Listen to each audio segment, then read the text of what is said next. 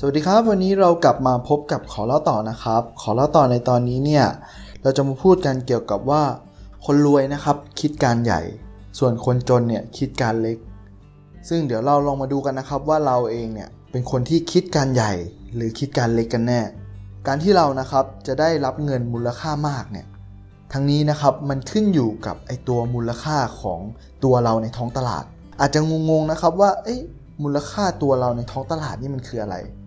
ซึ่งไอ้มูลค่าในท้องตลาดเนี่ยมันจะมีอยู่ 4 ปัจจัยนะครับ ซึ่งมันจะเป็นกฎแห่งรายได้นั่นเองครับ ซึ่งปัจจัยแรกนะครับก็คืออุปสงค์ อันที่ 2 ก็คืออุปทาน แล้วก็อันที่ 3 ก็คือคุณภาพ อันที่ 4 ก็คือปริมาณ แต่ตัวหลักเลยที่มันสร้างอุปสรรค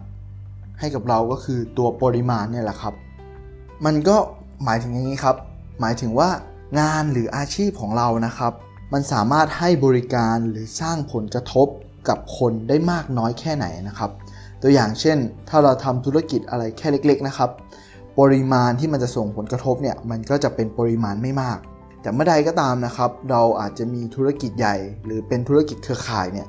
ซึ่งมันอาจจะสร้างผลกระทบในส่วนใหญ่ได้ ซึ่งยิ่งกลุ่มใหญ่มากเท่าไหร่นะครับ เราก็ต้องมีความรับผิดชอบมากขึ้นเท่านั้นนะครับ ทีนี้แล้วเรานะครับอยากใช้ชีวิตแบบไหน อยากใช้ชีวิตแบบกลุ่มเล็กหรือกลุ่มใหญ่ อยากเป็นตัวหลักหรืออยากเป็นตัวรอง อยากคิดการใหญ่หรือคิดแค่การเล็กๆ แน่นอนนะครับ คนส่วนใหญ่ก็ฉันขอแค่คิดการเล็กๆ ก็พอแล้ว เหตุผลก็เพราะว่าอันดับแรกนะครับก็คือกลัวความล้มเหลว พอๆกับกลัวความสำเร็จนั่นเองครับก็คือยิ่งสำเร็จมากก็ยิ่งกลัวล้มเหลวมากแหละครับอันดับที่2นะครับก็คือว่าเขามักจะคิดอะไรเล็กๆ แล้วก็มักจะคิดดูถูกศักยภาพของตัวเอง รู้สึกว่าตัวเองเนี่ยมันไม่มีคุณค่า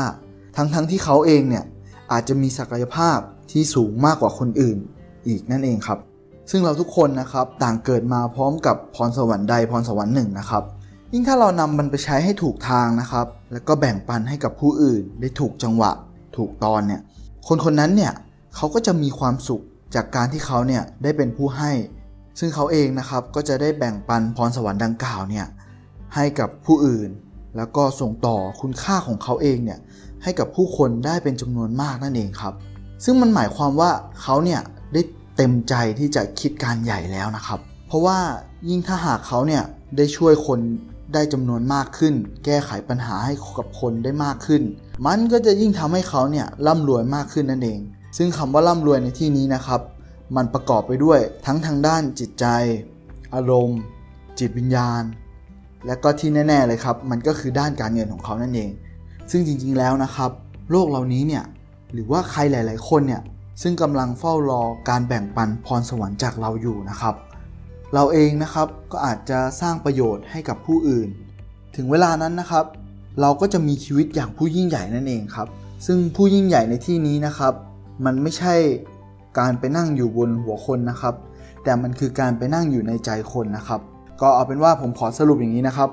การคิดเล็กเนี่ยสุดท้ายนะครับ มันจะทำให้เราเนี่ยไม่พอใจในตนเองในที่สุด เพราะว่าเรานะครับไม่ได้ทำตามความฝันของเราเนี่ยอย่างเต็มที่เต็มกำลัง ส่วนการคิดใหญ่ทำใหญ่เนี่ยมันจะทำให้เรานะครับมีพร้อมทั้งเงิน และก็พบความหมายในชีวิตของเรานั่นเองครับ ทีนี้เรามาประกาศเจตจำนงกันนะครับ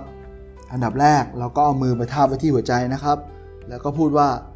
ฉันคิดการใหญ่ ฉันเลือกที่จะช่วยเหลือ และก็แบ่งปันสิ่งดี ๆ ให้กับผู้อื่น แล้วก็เอานิ้วมาแตะที่ศีรษะของเรานะครับ แล้วก็พูดว่าฉันมีสมองเงินล้าน ก็ขอย้ำนะครับว่าอันนี้คือเป็นวิธีการของคุณทีฮาร์ฟซึ่งเป็นวิธีการติงต้องที่ทำให้ร่ำรวยนะครับ ถัดมานะครับ เรามาพูดถึงข้อปฏิบัติกันดีกว่าครับ ข้อปฏิบัติในที่นี้เนี่ย